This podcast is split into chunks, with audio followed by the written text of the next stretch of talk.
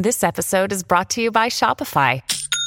Forget the frustration of picking commerce platforms when you switch your business to Shopify, the global commerce platform that supercharges your selling wherever you sell. With Shopify, you'll harness the same intuitive features, trusted apps, and powerful analytics used by the world's leading brands. Sign up today for your $1 per month trial period at shopify.com slash tech, all lowercase. That's shopify.com slash tech. When you need mealtime inspiration, it's worth shopping Kroger, where you'll find over 30,000 mouthwatering choices that excite your inner foodie. And no matter what tasty choice you make, you'll enjoy our everyday low prices, plus extra ways to save, like digital coupons worth over $600 each week. You can also save up to $1 off per gallon at the pump with fuel points. More savings and more inspiring flavors make shopping Kroger worth it every time. Kroger, fresh for everyone. Fuel restrictions apply. At Evernorth Health Services, we believe costs shouldn't get in the way of life changing care, and we're doing everything in our power to make it possible. Behavioral health solutions that also keep your projections at their best? It's possible. Pharmacy benefits that benefit your bottom line? It's possible. Complex specialty care that cares about your ROI? It's possible. Because we're already doing it. All while saving businesses billions. That's Wonder made possible. Learn more at evernorth.com/wonder. Welcome to Peoples and Things, a podcast about human life with technology. I'm your host, Lee Vinsel, an associate professor of science, technology, and society at Virginia Tech. You can reach me with comments and suggestions at leevinsel at gmail.com or on Twitter at sts underscore news. I would love to hear from you.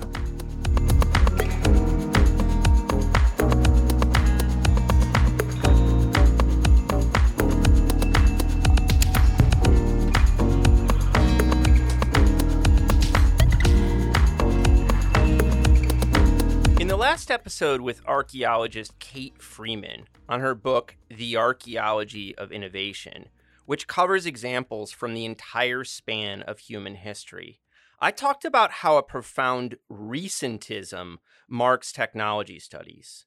So much chatter, including by scholars who should know better, focuses on recent, especially digital technologies.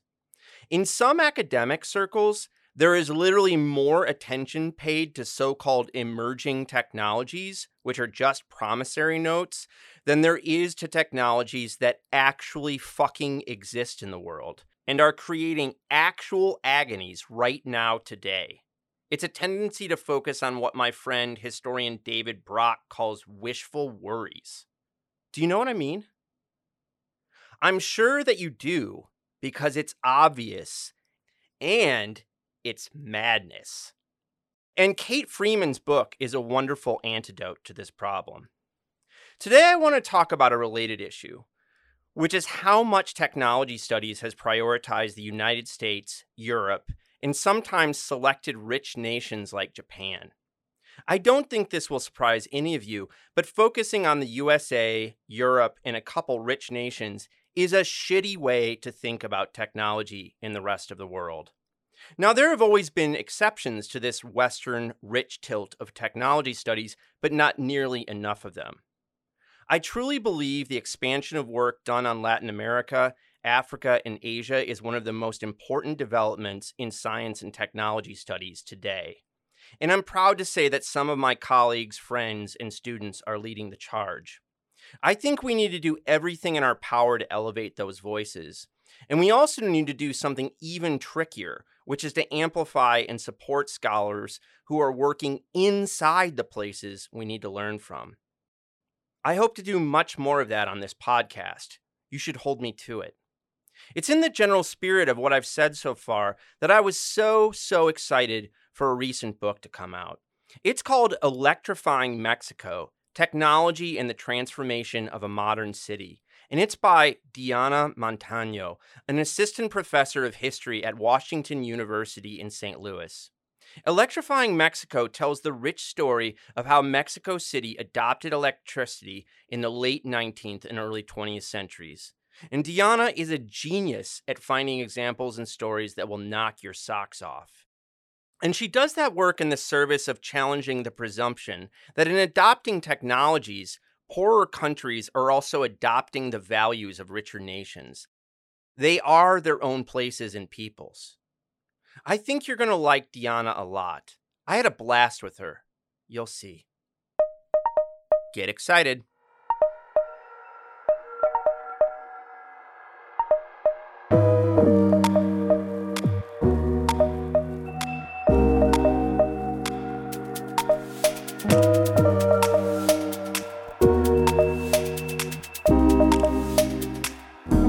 Thanks so much for taking the time to talk to me today.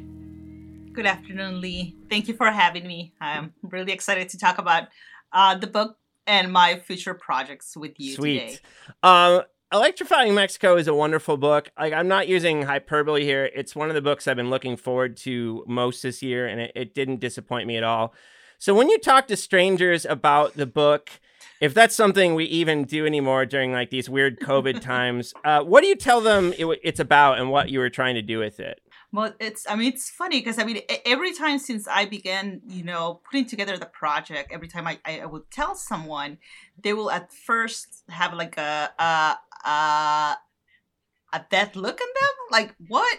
And then once I begin, you know, talking, they, will they will feel really at Mhm. home in telling me about their own experiences with the technology. And so so it, I it, it has been received very well whenever I talked about it. So uh, I pretty much say, you know, I'm I'm I'm looking at the at the making of electrified spaces, and I'm looking at how people actually led that transformation, how they actually were the agents, they were the ones deciding uh, to what extent they would uh, uh, electrify certain spaces, and then how they went about navigating those Mhm. spaces, uh, how they identify, how they interpret electricity, how it changed their lives, uh, and how they uh, saw themselves and their nation as modern through electricity. hmm You open the book with a, a lovely vignette from an 1883 novel, um, whose English title will be something like "The Provincials." And the, in the story, a kind of fine lady worries about that she's going to go blind upon seeing electric streetlights in, in Mexico City for the first time. And she declares them a kind of barbarity. She's saying, like, you know, luckily we don't have these where I'm from. Uh, it's such a kind of juicy opener. And I was just like wondering how how you did you come across it, and and do you think it was indicative of how folks, other folks, saw electricity at that time? Yes, I actually didn't find it until like maybe I was uh, halfway done Mhm. through that chapter, and this is a chapter that actually was was initially two chapters. So the first chapter was two and uh, one and two, and then eventually it, it was uh, a monster. so I had to break it down, and uh, you know my my former advisor uh, from the dissertation he kept saying, you know, you need to cut this down. And anyway so i took his advice and, and, and I, I began to separate those two. So it was in that division uh, that i came across you know uh, the novel. And i used a number of novels in in um, for the first for the first uh, um, chapter so los fuereños it, it's a well-known novel for for um, Hmm. 19th century mexico and in particular jose tomas de cuellar uh, was critical of the transformations of the city. So I I wanted you know those types of of Yeah. assessments, uh, assessments that are that that not only applauded or celebrated Yeah. right the transformations but we're a little bit more critical and what it's really interesting is that i found this vignette i found this scene after i had gone through putting together this conversation on how doctors were looking at the effects of electricity and were discussing whether or not there were health issues right? That th- whether or not uh, electrical lighting uh, uh, was a public health Mhm. issue. So it was the other Oh, way around and i'm like yes. So so it was really Yeah. neat right? It's, uh, sometimes it's the other way around in which you find you know some artistic you know uh, coverage of, of a certain transformation and then you want to find the real thing whether or not it echoes reality but in this in this case i found reality first and then i i, I found Yeah. the way in which you know it was transferred uh, by by this uh, you know beautiful pen of of tomas Cuellar. Yeah, and so, so I mean that just makes me wonder. Um, is this an is this an author who, if you know Mexican literature, is known for kind of reflecting on technological modernity? And the reason I ask is because I was reading recently reading um the Austrian novelist from the early 20th century, Robert Musil, uh, who a friend turned me on to. And I just found like it's full of technological stuff, but no one had ever told mm-hmm. me like go read this novel because it's full of technology. So I just wonder, is this something the author was kind of is kind of known for by other folks, or is it just you know they're writing about life and and so there's technology in there? I think so. I think that he's writing about life in general. He's not only writing about uh, urban areas, but also, you know, uh, villages in the mm-hmm. highlands. Uh, but he's also he's tracking down, so he has a really uh, good eye, right, to identify those minutes, uh, those instances in which there's something that it's it's uh, having an impression on people and they're reacting, yeah. right. so so that's why I, I fell in love with with his pen, and and the same goes to you know Federico Gamboa, who is the other well-known novelist for the Porfiriato, uh, for the period that the first half of the book actually mm-hmm. covers from 1876 to 1910, uh, 1911. Uh, so, so I was, um, I actually paused, you know, after uh, putting aside the monster of the chapter as it was, and then I, I, I kept going back to to these novels and you, you know it's a, such a such a fresh breath to read novels you know when you're doing particularly when you're oh, doing oh, man. Uh, a really dry topic right because because and it is you know we historians of technology we know how dry our topics can be. can be. Eh, so so we we actually have to fight yeah. right uh and, and we have to find uh you know those those moments in which you know we can capture the attention of the reader uh so i said you know i've been looking at uh, you know the development of of uh, electrical lighting.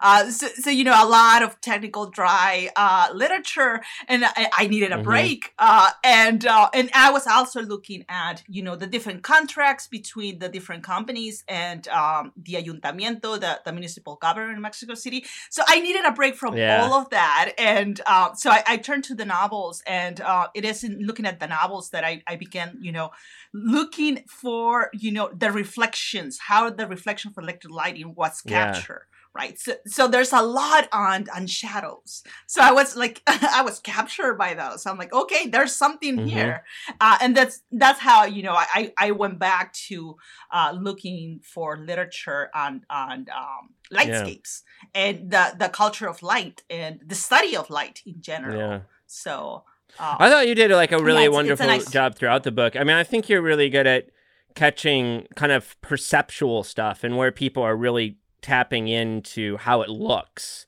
You know, I remember one demonstration, I can't remember what chapter this one was in, but it was like they were really screwing up this light thing they're trying to set up and you said it like just looked melancholic and kind of sad and it was just like just finding these really juicy moments where it's like you know people were describing how it looked because i think we can get so far mm-hmm. away from that when we're writing about like electrical systems and you know we're just talking about bureaucrats or whatever. So yeah.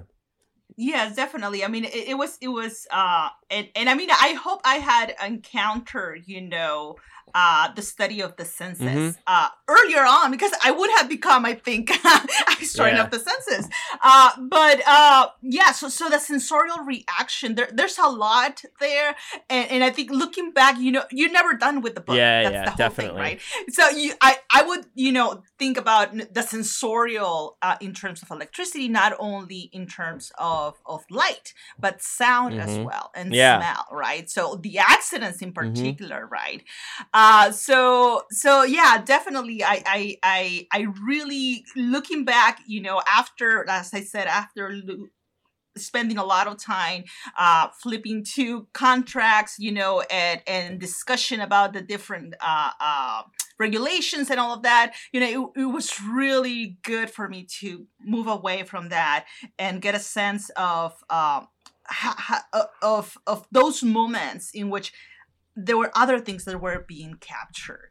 Uh, you know, the way people interpreted light, the way in which uh, how it actually uh, lit certain spaces and how it left others in the darkness. A darkness was different, which is, you know, fascinating way of looking, you know, at shadows. Who would have thought, you know, I, I would be looking at shadows and that would be something fascinating yeah. for me. So how'd you get how'd you start down this road? How'd you pick the topic? How'd you come to write about this stuff?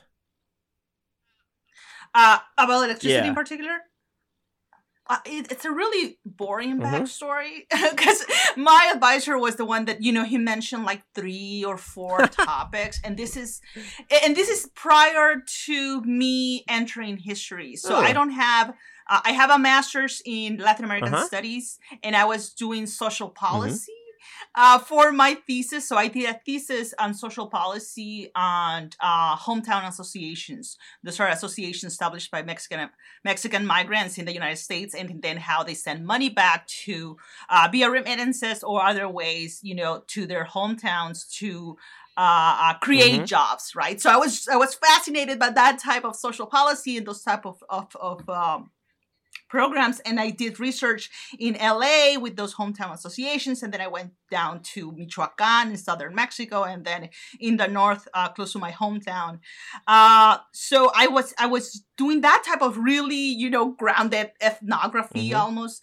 research and then I turned to history for my PhD, huh. and um, we were talking about different topics because my my uh, my advisor William Beezley he had been my advisor for mm-hmm. the masters, uh, so he's he's the one that you know pulled me uh, to to history actually, and we're talking about a number of, of of uh, themes, uh, subjects that had had been unexplored. And, he mentioned electricity, and I was like, oh no, forget about it, right? So I, I, would brush aside a lot, a lot of things, like you know, many advisors yeah. give you a lot of feedback, and you just brush a lot aside and and and so for that you know it, it sounded really mm-hmm. boring right because for me it was uh, the way i saw it was well he wants me to actually document the development of the national grid. And I was like, yeah. no, that's not yeah. going to happen, right? But then I turned to look at uh, some of the historiography for the US. Uh, so one of the first books that I uh, read uh, was uh, Linda uh, Dark Light.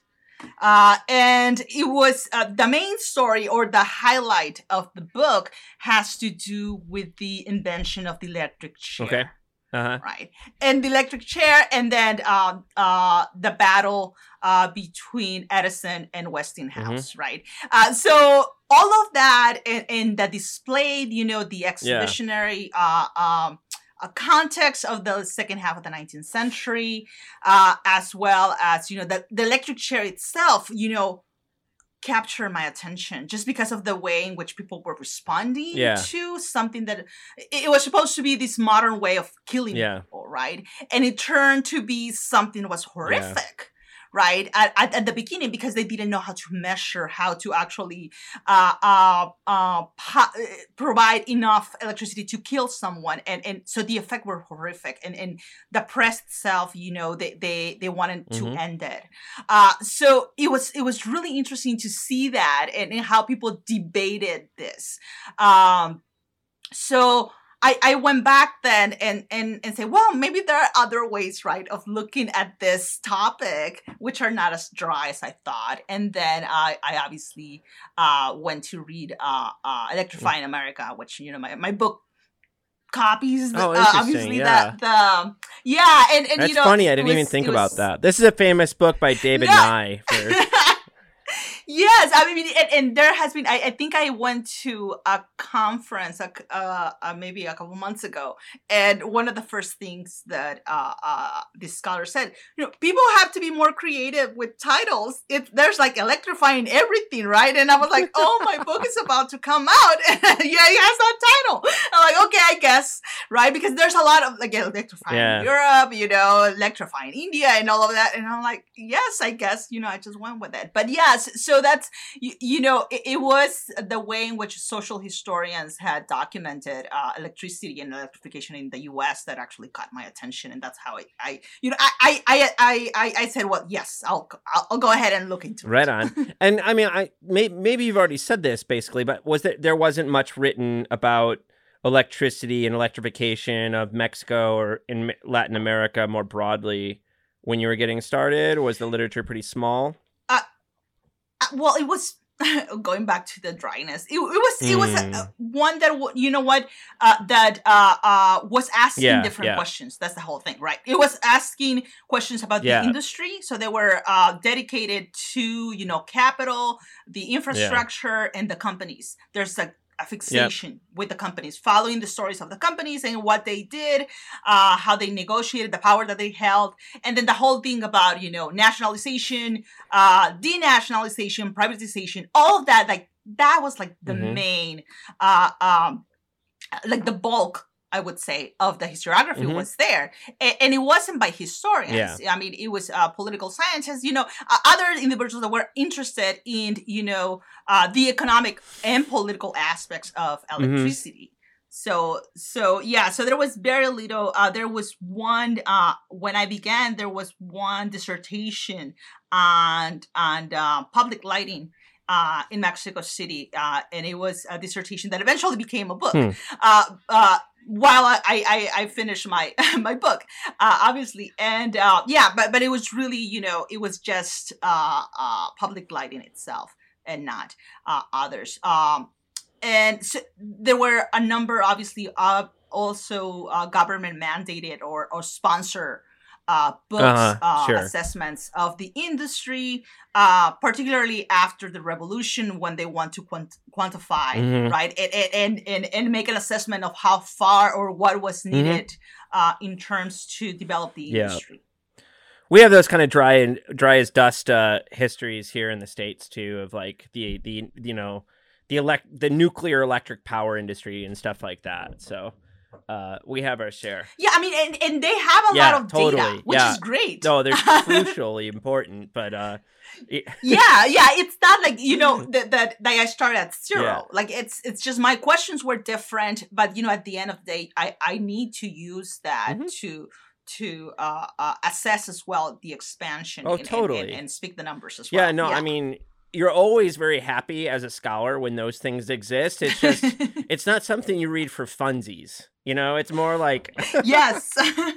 uh, so part of what you want to do in the book is uh, complicate a kind of simple diffusionist view of mm-hmm. technologies, where complex technologies are created in rich European, U.S.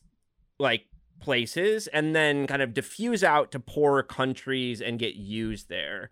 So, say a bit more about the role that kind of like theories and thinking, the way thinking about technology has informed your approach, and and also what you found in the historical, you know, to kind of illustrate this for listeners. Like when you're thinking mm-hmm. about complicating that diffusionist picture, first of all, think about how you think about it theoretically, and then just kind of use some examples that of stuff you found in the archive that kind of makes that picture more complicated. Yes. So, so uh, I mean, this the diffusionist model, the one that you know privileged uh, the North mm-hmm. Atlantic, mm-hmm. uh, the industrial North. Uh, uh, not only does it uh, privilege those areas uh, of the world, but then it privileges innovation yeah, yeah. and dispersal, right? so, so then at, at the expense of that, we leave adaptation and use mm-hmm. out. Uh, so uh, in in those histories, then uh, technology becomes the all powerful, yeah. right? The unstoppable force, uh, and it it obviously for us doing histories of the global south, in particular, it leaves no space for mm-hmm. agency. Mm-hmm. Uh, so there, there's no agency uh, uh, conceded to local societies. Uh, we, eh, they remained, you know, as perpetual consumers, consumers of other people's technologies, technologies developed elsewhere. And obviously, it, it then also has to do with um, importing uh, mm-hmm. modernity, right? The modernity that it is, uh, the parameters of modernity, the experiences, they're all, you know, designed and, uh, uh, in a sense, conceptualized abroad, and then they're just imported. Uh, so, so in in that sense, I I, I like what uh, uh, Thomas Misa recommends, right? Of, of giving us uh, the challenge of thinking of different groups and cultures and how they appropriate the same technology and then go on to use it for different mm-hmm. ends. Uh, so then, far from dictating how a technology uh, uh, must be used, then te- we encounter technologies that are interacting deeply with society, right, and, and with the culture. Uh, so in that interactions, you have uh, resistance, accommodation, acceptance, and even mm-hmm. enthusiasm, mm-hmm. right? So you have all of those, uh, that complexity, right? The texture. So so it is then for us to untangle those connections. And, and as, as I said, you know, um, we want to look closely at individual technologies, uh, but then really inquire carefully into the social and cultural processes that those uh, technologies are uh, uh undergoing uh, when they they they arrive or they are mm-hmm. imported mm-hmm. right into those spaces. So, so it, it, it, it was uh, in that sense that I wanted. So, so, this there's this emphasis in the book about grounded, right? Grounding electricity, and it's, yeah, pun. You know, there got to do those. Of those, and you know, a lot of people, you know, told me you need to tone it down. I'm like, no, I'm like, no, you know, I'm gonna exploit them as much as I can, and it also, you know, it, this is a book written in English, obviously, but it, it goes to show you know to what extent our own language has been electrified yeah. right? Uh so uh, in spanish is a little bit different. But uh yeah so so anyway so in um i was trying to get away from that right? Uh, i and and that's does not mean that I am going to cut off Mexico from mm-hmm. the world because it's it's impossible, right? Uh, we have the main companies uh, in the 19th century. Uh, they are at the beginning they're British and they eventually become uh, German and then Canadian and American mm-hmm. companies, right? So those networks, those linkages are yeah. there right uh and, and and i do i i, I you know i i bring bring them into the picture uh to um to see how this electric escape is expanding, right? Uh, but they're not on the center of the story. Yeah, like I, that's not my interest to follow the capital and to follow the technology, the the the uh, the machinery itself. Like I I I, I want to, uh, and, and that's what I wanted to do. You know, uh, look from the ground yeah. up pretty much as much yeah. as possible right uh, uh, there are limits obviously as to how much you can actually uh, uh it, it has to do with your your documents um, you tried though i can so yes. i can attest to that yeah you worked a lot harder at that than a lot of people have in the past so congratulations yeah so so then you know it it it it uh, uh, allows you to document how these electrified environments were neither natural or inevitable. Mm-hmm. Right, uh, something that you know Gooday does for uh, Britain, and then Christopher Jones does for you know energy and energy transitions yeah. in the U.S. Right, that you have to actually uh, go back to that context and see all the mm-hmm. possibilities. Mm-hmm right so for me for instance uh, uh, in the case of the different in, in the first chapter i talk about the, this spectacular uh, view of mexico city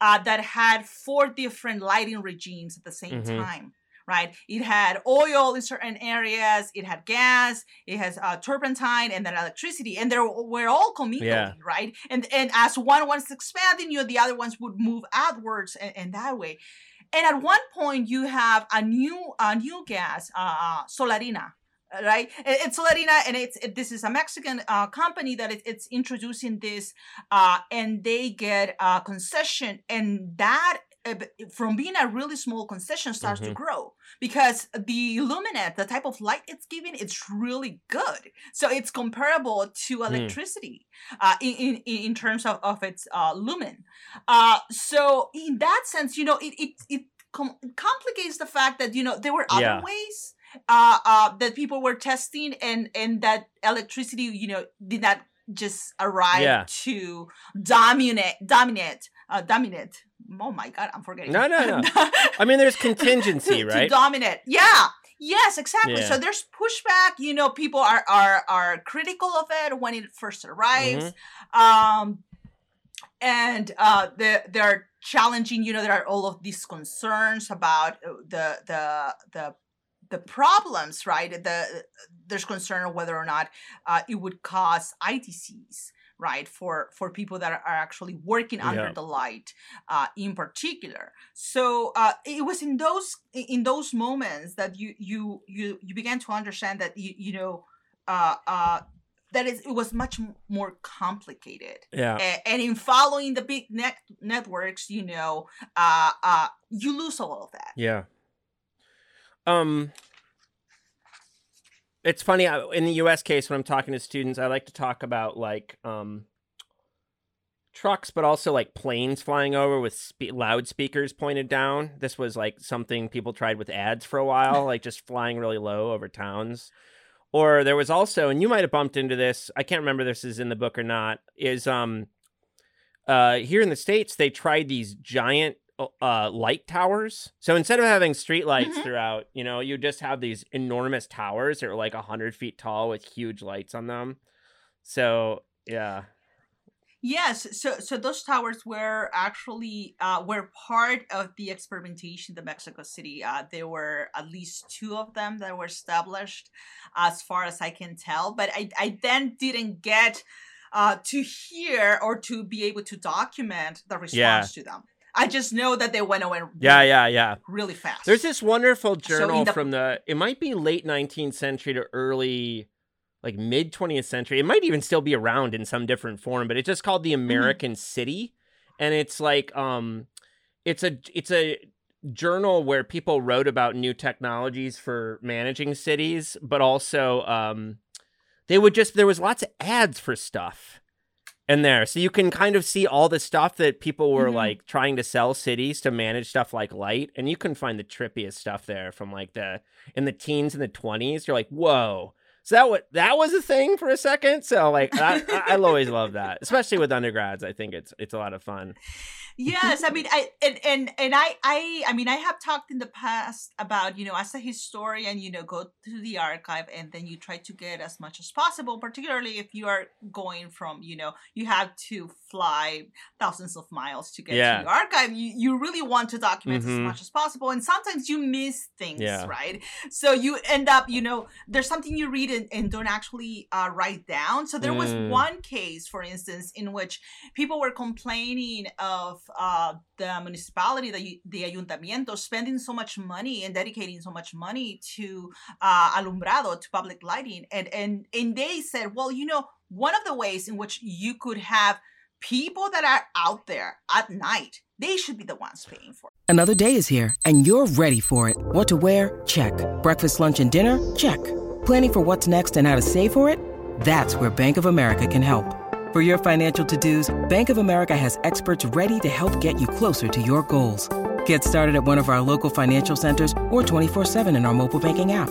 Find a location near you at bankofamerica.com slash talk to us. What would you like the power to do? Mobile banking requires downloading the app and is only available for select devices. Message and data rates may apply. Bank of America and a member FDIC. Oh, so it'd be like a one toll. of the, the ways yes. So what they wanted to do is to have these boxes below each oh light, God. right? Yeah, and then you would have to deposit yeah. a coin, and it will light up maybe a hundred meters, and you have so much so, so much time like to transverse oh that area, and then you could just light your way, you know, th- through the night as as you went back and forth, and and then so it wasn't the individual. Yeah then you know that that they have Diana, i'm gonna erase this Not in the everyone. eventual podcast because we don't want like neoliberal city managers and mayors getting a hold of this idea they're like yes. tolling light that is the best idea so we're gonna go ahead and cut no i won't actually cut out this okay. section but so let's just kind of like get you know on the table like just the basics so like how and when did electricity first come to mexico and kind of like what was the the mm-hmm. you know the primal scene of electricity in mexico yeah, so, so the first experiment was uh, in the early 1880s, and uh, it began with 40 lights, 40 lights that went uh, uh up uh, around the uh, Paseo de la Reforma.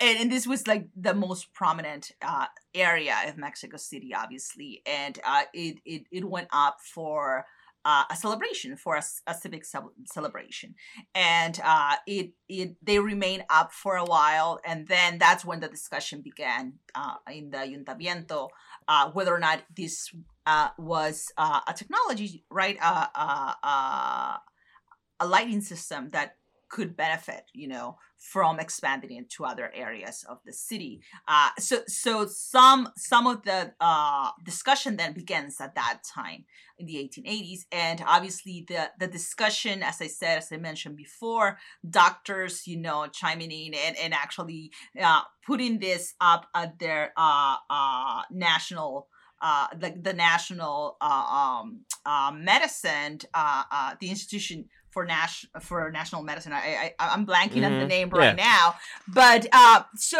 what they do is that they bring up this issue that there's too mm-hmm. much light, and that was a problem, right? Uh, uh, at the beginning because you had the brush arc mm-hmm. lights, which you know the, the they were measuring thousands uh, candlelight, mm-hmm. right? All of the sudden, so it, it's a different problem. Right. It's a different problem, and they're trying to assess whether or not uh, this is uh, an issue, and whether or not this is an issue that doctors should be looking mm-hmm. into to.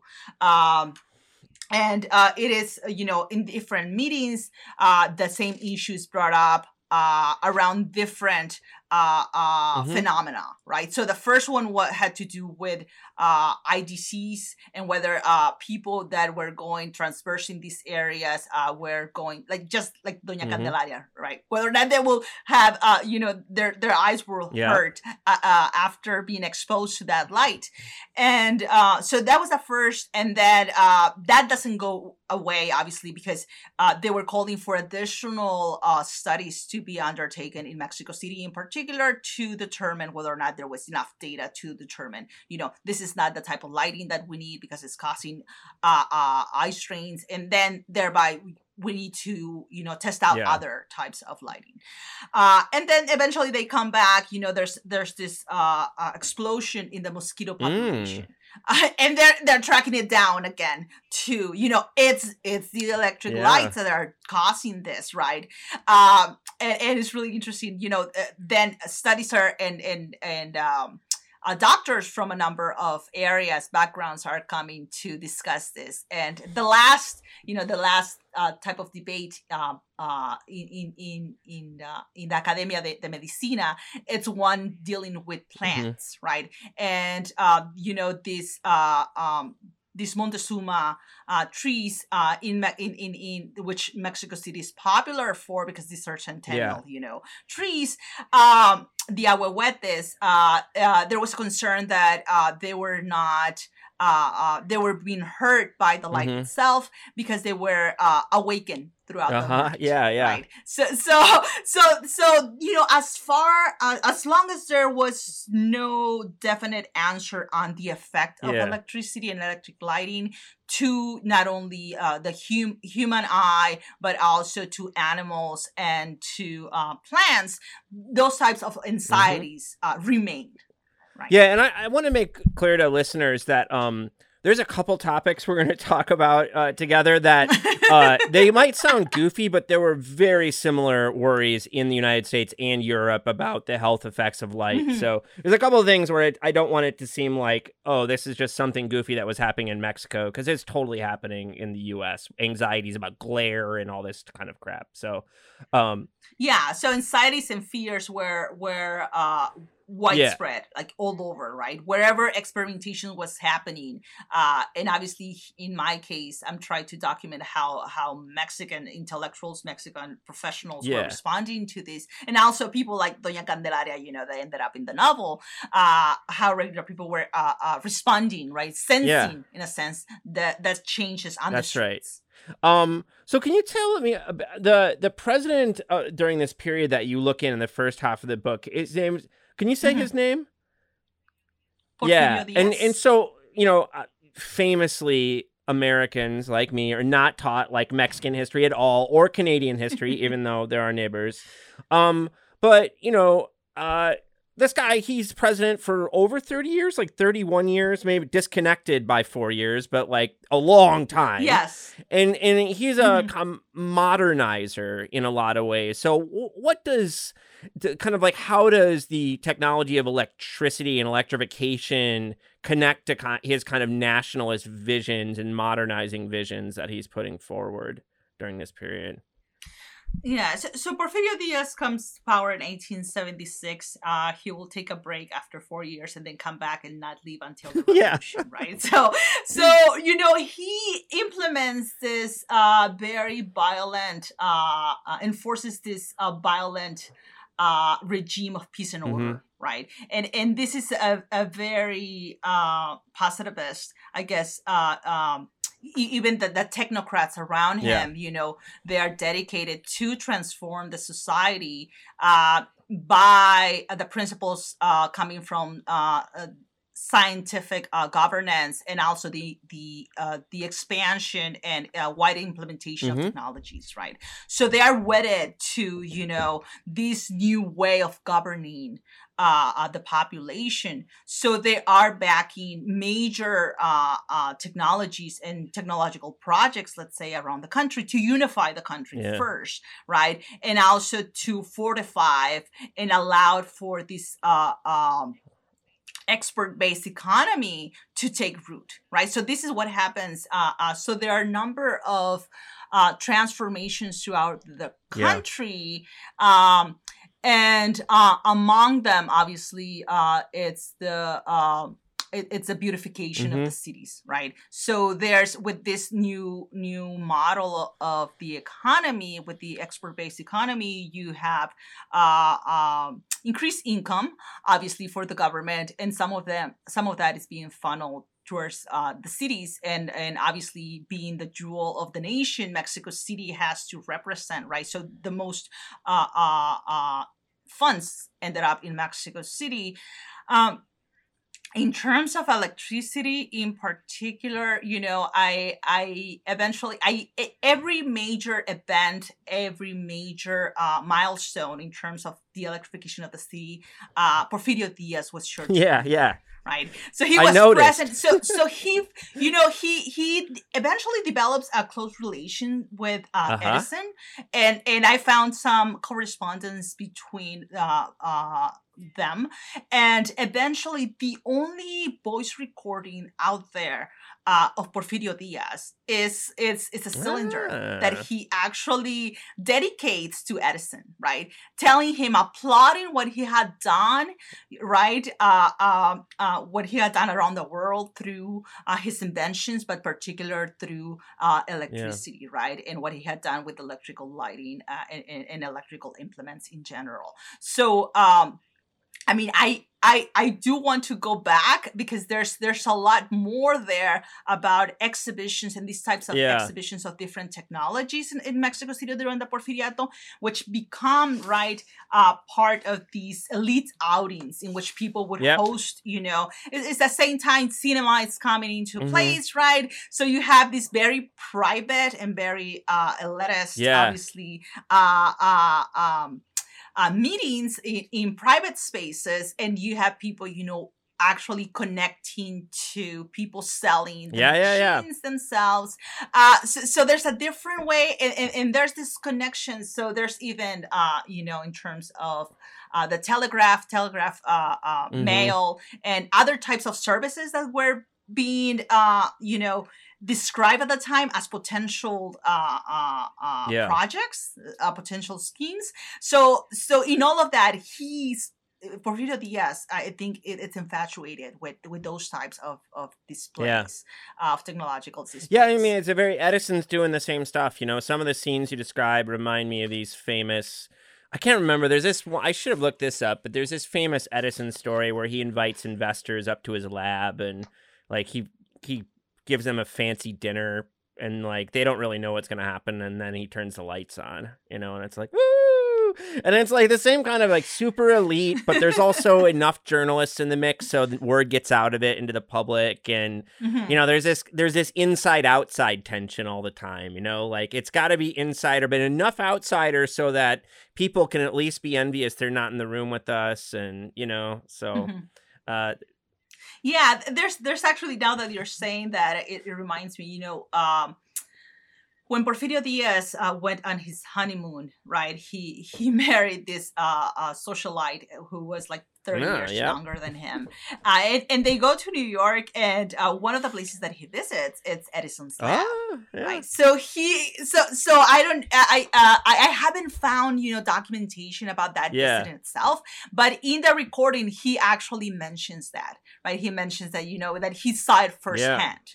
Right so uh, so definitely that and it's and it's part of this exhibitionary uh, culture of the second half of the 19th century in which you know electricity finds you yeah. know at, at, the same time it's it it, it, it is part of and it also amplifies at yeah. the same time so in the second part of the book you really turn more to um kind of you know b- bottom up ground level kind of reactions to to these systems and um to some degree, uh, this comes out in your book as well. But I, I was d- double checking something about you today, and I was noting that you have not one but two articles examining the intersections between humor and class in electric streetcar accidents. So tell us what's so funny about streetcar accidents.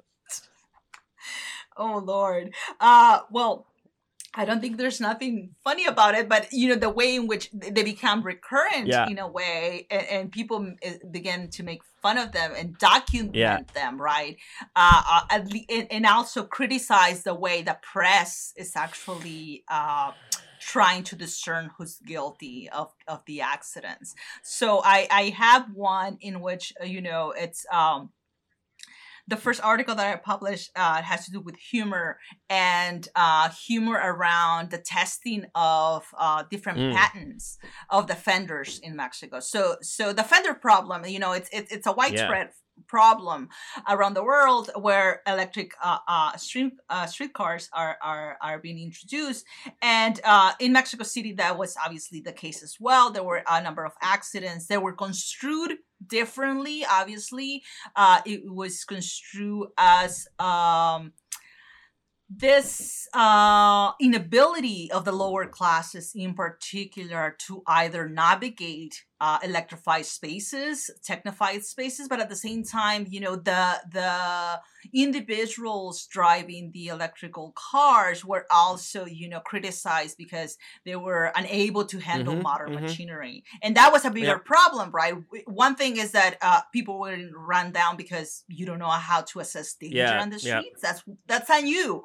But the other one, you know, echo and, and and the concern was, you know, if this is is happening to the lower classes, the, the working classes, an inability to handle modern material. That's yeah. a bigger problem right so um anyway so w- with uh with that there were a number of uh patents that were uh that were filed in mexico uh, with different types of fenders um and then uh, there was uh, uh, they were tested out in the public on the streets obviously uh, so there were public events and in many cases the inventors would actually put an ad on the newspapers calling for people to come in and uh, testify witness uh, their marvelous obviously invention so they would become really public events in some of them the president hmm. was there right? Yeah. Once again, uh, looking from the balcony, right, from the presidential balcony, and then in the test, you know, they were they were uh, testing with uh, uh, mannequins,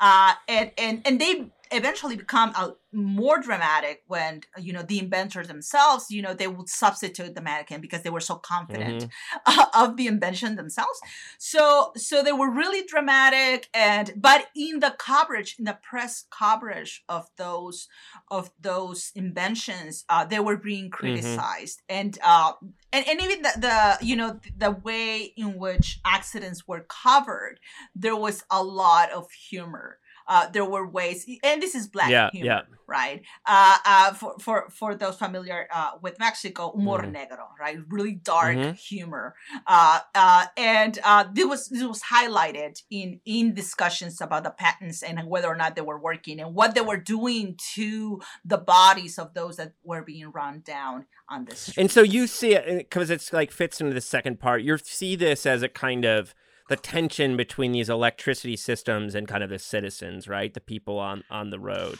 Is that what you want to draw out for readers? Yes, I mean it it it, it has to do with what they make made of the problems, yes. right? The problems that come with a new mm-hmm. technology. Mm-hmm and uh, how the discussion itself drove uh, uh, the attention away from the machine itself and the yeah. companies right and towards the the the individuals that this was a problem that you know in order to uh uh uh decrease the number of accidents and uh what needed to be done is is uh, to reform yep. behavior yep. right so so individuals had to discipline yep. themselves they had to learn how to navigate the streets how to stop in the corners how to assess danger so there's this whole idea and in mexico obviously this is colored uh, with uh, uh, racial uh, racialized mm-hmm. language right um, so there are uh, labs uh, being uh, established around the world, particularly the U.S. and Europe, about uh, to assess attention and attention span. So attention becomes yeah. a problem in the second half of the 19th century, right? Particularly as factories are expanding and accidents are, you know, there's a way uh, in which they want to uh, quantify and they want to prevent accidents and blah blah blah. So attention then becomes yep, a problem, totally, right? Uh, in the 19th century, it's not and, new. It's not a um, new problem in, with in, cell phones, right?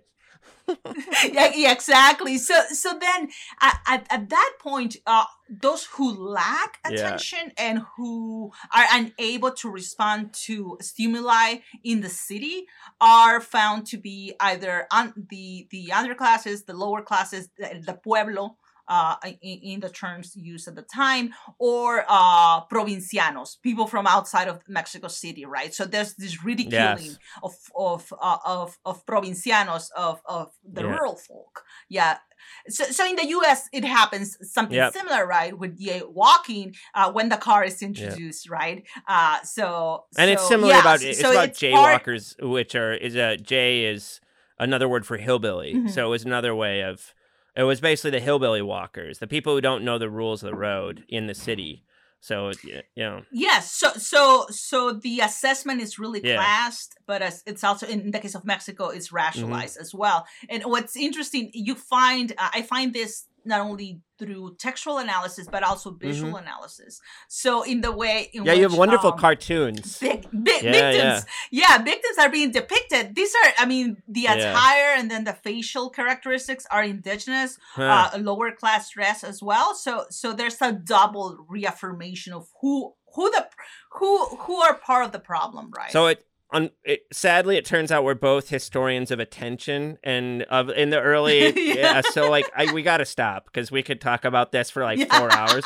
Uh, well, I mean, I think probably for in your in my mind, you're kind of like best known for your chapter on electricity theft. Maybe that's because I saw you give a talk on the topic, but this mm-hmm. is just mm-hmm. kind of like how you are in my head. So, uh, you know, how'd you get it? And so you have this wonderful chapter on electricity theft and the problem the mm-hmm. problem in quotation marks of electricity theft. So how'd you how'd you get into this mm-hmm. topic? Mm-hmm. How, how'd you find it? So so the place of diablitos, these these devices to steal electricity in Mexico City are widely okay. known, right? Images of electric uh, electrical theft are are, are really uh, are mm-hmm. everywhere right so it, it happened to me so i was early on in the research i think i was doing pre-dissertation research and i was uh, writing the subway in mexico city and they have on and off you know the the, the company the electrical company would have campaigns against power uh-huh. theft okay and i remember seeing posters right of like don't steal power because you know you're going to damage your electrical appliances. Ah. So say no to the diablitos and things like that. And it was everywhere, right? This this is I mean it, this also this also tells you how, how old we are, right? And how far back we actually began looking at this because I remember some of the uh, uh, the cards that you need to use uh, public phones. Some of those cards actually had uh, images from uh-huh. those campaigns, right? So it, they were part part of the the PR of those oh, campaigns, so and um, so, so, they're there, like say yeah. no to the diablitos, right? Or or you know re re-emphasizing the fact that to steal electricity is yeah. a crime? Uh, so that's the first, uh, you know, it, it, I already knew that that uh, in, in, in images of, of the outskirts of Mexico City and you know the tangles of of, of wires all yeah. over, you know, uh, uh, the place uh, are, are, are really huh. common. So so I knew that I wanted to do something like that. Uh, but what I I I was actually I I came to power theft. Uh, in the archives by serendipity i would say. Uh, so uh, I, I mentioned and, and and you were there for that talk you know i mentioned that i had this uh, initial idea to look at the archive for uh, the main um, the main company that had uh, supplied electricity to Mexico City throughout the 20th century, and that was the Mexican Light and Power. Eventually, it uh, when it was nationalized, it became uh, Luz y Fuerza yeah. del Centro, right? So they, when the first time I went uh, there uh, to the archive, they were beginning to, you know, go through the documentation. They were still digitizing some photographs. I mean, it was really early on, and I was really excited because I was like the first person to go there, and they would tell me you know, oh, oh, you are a historian. So they really wanted yeah. to know something about me because they had never seen one, right? Uh, anyway, so I was really excited to, But then uh, in 2009, the federal government uh, took over uh, that that company and actually shut down uh, and and and uh, put out of work the the uh, electrical workers associated with the Sindicato Mexicano de Electricistas. So then uh, there my archive went because it was closed down. They didn't know what was going to happen to it. Uh, it took years. It took about, uh, I think, six years for that archive to eventually be transferred to the National Archives and to be accessible wow. to scholars. So I found myself without an archive, right? I was there uh, without an archive. So then I started looking at um, legal cases because yeah. I was interested. Uh, I was interested on whether or not some of the uh, uh, individuals that had been injured by uh, by the tramways actually filed mm-hmm. a, a, suit, right? So so that's where I ended up in the judicial uh, archives, and um, to my surprise, because I you could enter a keyword, right? So I would enter the, the name of the company, and then the other company kept coming up uh, and we powered ah. them. And I remember the first case was over 100 pages. Wow.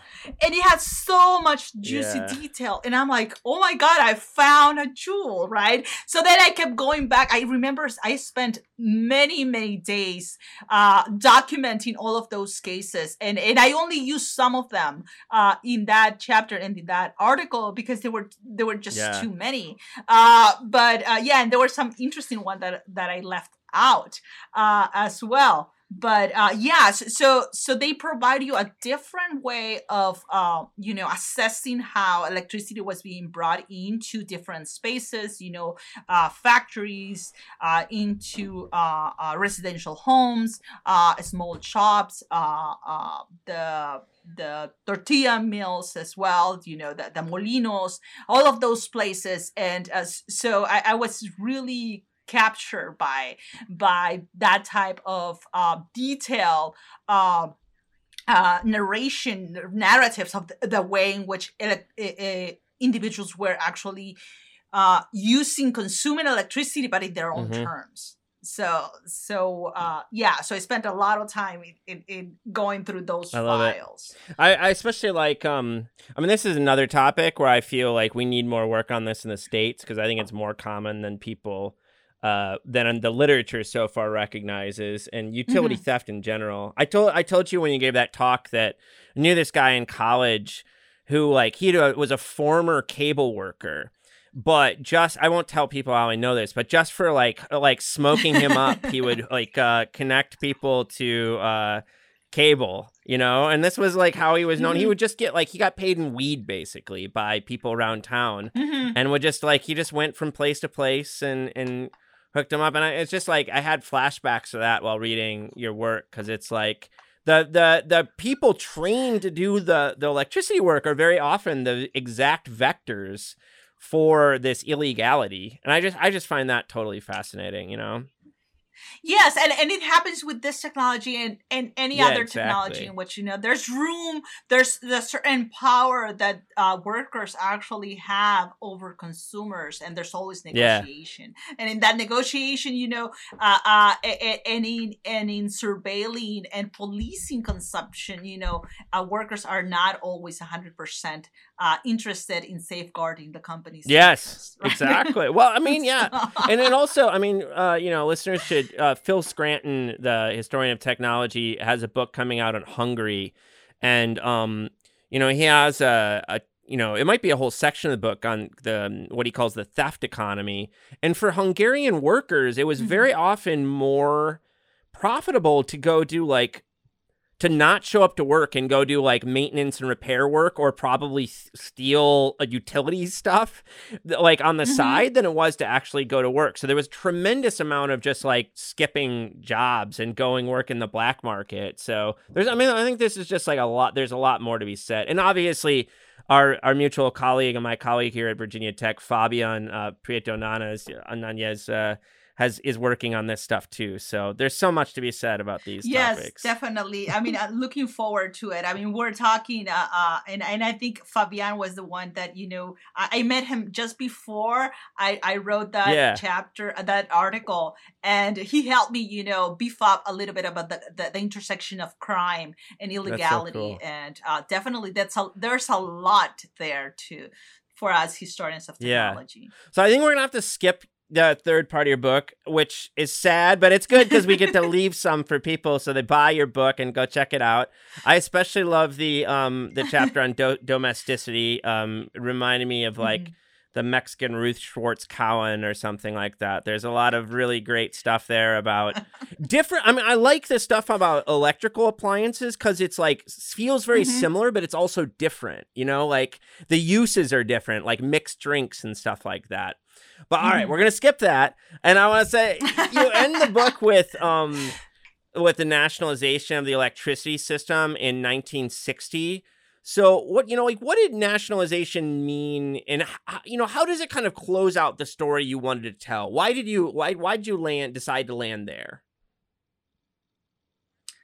Well, I mean, I I, I decided to end it there there were i mean I, I remember the first person that was from a press that was interested in the book uh, they said well you have to bring it to the president and i'm like no you're yeah. no I, I will not go to the president because i i knew that i wanted you know t- for each chapter to have to be in, written in such a textured yeah. way that it would not make justice for me to jump from 1960 yep. to the present. That's 60 yeah, yeah, yeah. years and a lot happened, right? So I did my best, you know, in the last chapter to document, you know, the ways in which politicians and workers actually uh, um, deployed certain uh, um,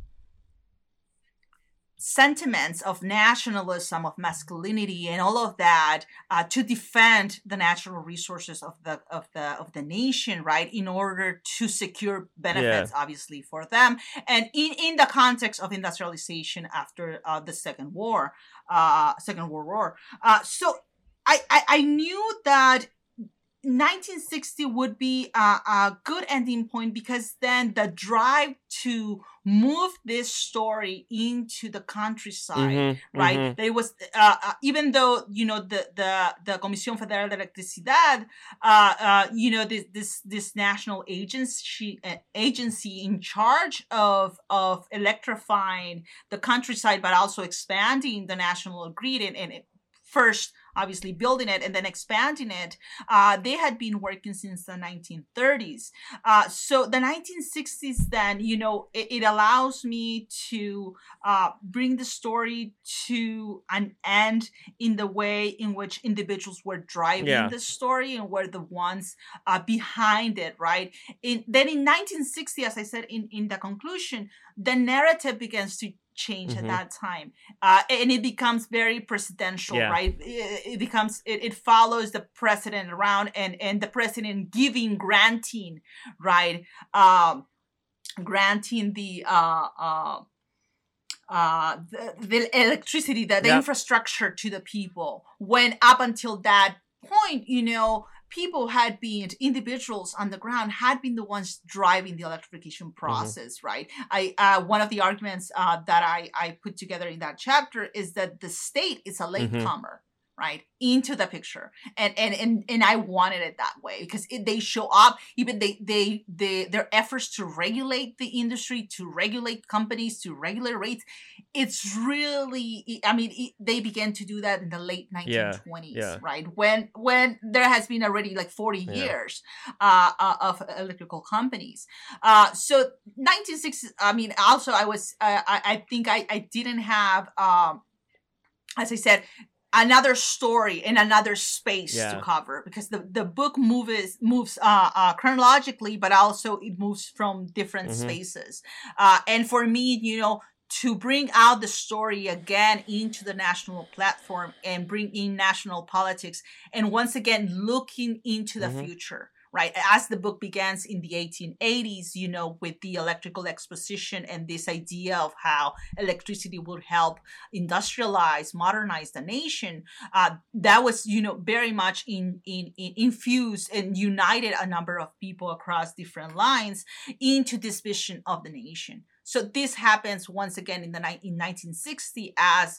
you know the effort and the campaigns to, for rural electrification began to to yep. emerge. That's beautiful. And um, so you got a lot going on. I know. Um, you have multiple kind of angles. So what's what should listeners kind of expect uh next from Diana? What's what's on the what's up next? So I just finished uh, my uh, fellowship, what well, my my intensive, let's say, research at the Linda Hall Library for my second book project, which is um, the hydroelectric plant Necaxa. And Necaxa is the main hydroelectric plant uh, uh, south of Mexico City that it's going to provide electricity for uh, the capital and five states around the capital uh, throughout the 20th century. Uh, I'm interested then for that story uh, and the generation part. So I'm going back, you know, after spending the book, the first book on the consumption side, I'm going back to mm-hmm. the generation, and I'm interested in a number. Of, it, it, I'm I'm going more into the environmental mm-hmm. tech, I would say. Um, with the transformation of this really large watershed uh, that was uh, transformed in order to secure enough water for this hydroelectric plant. Um, there's uh, uh it's shorter mm-hmm. stories you know the span it's uh, from 1904 to 1914 as i am visualize it uh, today, uh, right now. Um, and it's a story that it's not only about the environment, the transformation of the watershed, but uh, and then the workers themselves, which are primarily indigenous mm-hmm. workers, up to eight thousand at a time, that were uh, you know that that uh, uh, were mm-hmm. displaced to work on the site. So it, it it's a story about displacement and erasure. So displacement of not only uh, these indigenous workers that went to build different dams, uh, but also uh, the technicians, the water technicians uh, from abroad, particularly Americans, but also displacement of capital and machinery from the North Atlantic into Mexico. Uh, and then erasures for the type of erasures of, of, of the towns, mm-hmm. the towns that were flooded, right? Um, and it, it's it's a fascinating project. Obviously, I, am going to say that, but you know, it's it's contemporaneous to the Panama mm-hmm. Canal. Uh, it's it's it's built. A, a, number of engineers were actually uh, working yeah, at both cool. sites. Um, and what it's really interesting, and and this is something that you know I I learned uh, during my stay at the library uh, of the Linda Hall Library, uh, in terms of innovations. I know this is not no no innovations the, the place real. We can talk but, about know, it. no, but you know this is it's a time in which there were a number of engineering yeah. innovations in Necaxa, right? So there the the the attention of the world was actually uh, placed on, on Necaxa. There was uh, coverage all over the world about what was going on in Necaxa because there were a number of hydraulic and also uh, civil engineer uh, uh, mm-hmm. innovations. Mm-hmm. And what's interesting that there are a number of innovations there that people are paying attention to, and in the case of Panama, you know, uh, um, the the chief engineer there, you know, in, in his assessment, writing in 1915 about uh, Panama, says there are no major engineering innovations. Hmm. Everything, everything at Panama had been tested ah, elsewhere, yeah. uh, elsewhere right. before. So it's really interesting to see. But you know, you tell someone about Necaxa and they yeah. don't know. They don't know about Necaxa, right? And at the time, the eyes of the world were actually placed there. So I, I, I just, I just finished uh, an article uh, that it's going to go somewhere uh, in the next month uh, about that, about the the the making of Necaxa in into this social technical imaginary by foreigners. So I call them technological pilgrims that are, are actually going down to uh, to Necaxa, are, are are are enduring the trek down to to the site, which was a, a, a, a very tortuous uh, uh, uh, uh, mm. trail to get there. Uh, and they're documented, they're writing about it. So you have writers, you have journalists. Uh, most of them, obviously, are foreigners at this time, and they are giving you this image of what's going on in Mexico. How, as one of the of these journalists is saying, how water is waking up hmm. Mexico, right? It's waking up the nation. So that's that's where the big project. Uh, uh sounds awesome, man. Diana, Thank thanks so you. much for hanging out for me today. It's wonderful to finally have a chance. You know, we've we've interacted in a variety of ways for so long, but it was really wonderful to have a chance to talk to you today. No, no, Lee, thank you. Thank you very much for for uh, inviting me and for being such a great uh, interlocutor for me. I was really nervous, you know. I told you, and uh, you know, I I I. I finished the book in the middle of the pandemic and then I put it aside and and you know life continues and the semester starts but you know it's time to go back and you know start talking about it again because this is the exciting yeah. part right sharing For, yeah so thank you thank very you. much.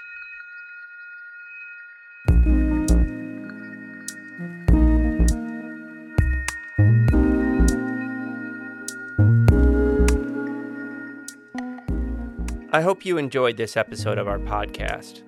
Peoples and things, like most things in this world, depends on the work of many people. I want to thank my brother Jake Vinsel for writing the music for the show. I want to thank my buddy Juliana Castro for designing the logos for the podcast. You can check out her work at julianacastro.co. Peoples and Things is a production of Virginia Tech Publishing and the University Libraries at Virginia Tech.